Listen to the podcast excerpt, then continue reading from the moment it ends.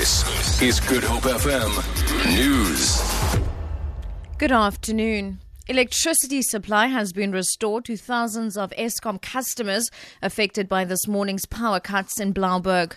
Heavy rain accompanied by strong wind blew away one of Eskom's power lines. No injuries have been reported.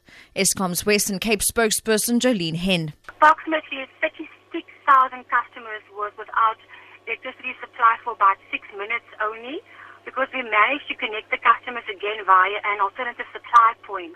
Our construction teams, they are on site right now. They first have to do all the required assessments before they can start uh, repairing all the damage done to the tower. The University of the Western Cape will resume its academic activities tomorrow. It was closed after violent student demonstrations linked to the Fees Must Fall campaign. The situation is calm at the institution today after protesting students went on the rampage last night, Cindy Achilles reports. No further incidents of violence have been reported at UWC since last night. Protesting students attempted to damage buildings on campus yesterday, despite an interdict prohibiting violence. UWC spokesperson Lutando Tyhalibongo says police and security guards are patrolling the premises.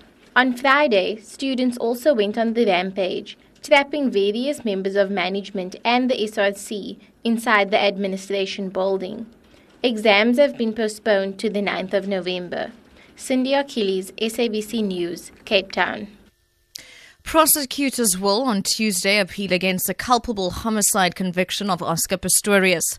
They want the athlete to be convicted of murder. Pistorius was found guilty of culpable homicide after shooting dead his girlfriend Reeva Steenkamp.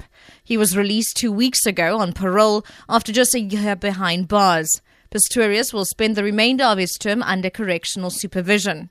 At the appeal court in Bloemfontein, prosecutor Gerrie Nel will argue that Pistorius intentionally meant to shoot whoever was behind the door in February in 2013.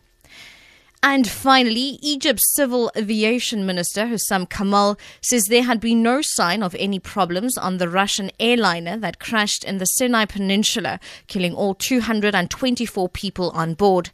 This contradicts earlier reports that the pilot had asked to make an emergency landing. Selina Bull reports. The crash site is totally under the full control, and there is no media access there whatsoever. We understand as well that DNA sample tests are underway now to reveal the identity of the victims and contact their families. There are some reports speaking about a possible technical failure, but the authorities are yet to decide what are the main causes behind this crash. They did not give any time frame for when they can announce the final result. For Good FM News, I'm Sherlyn Barnes.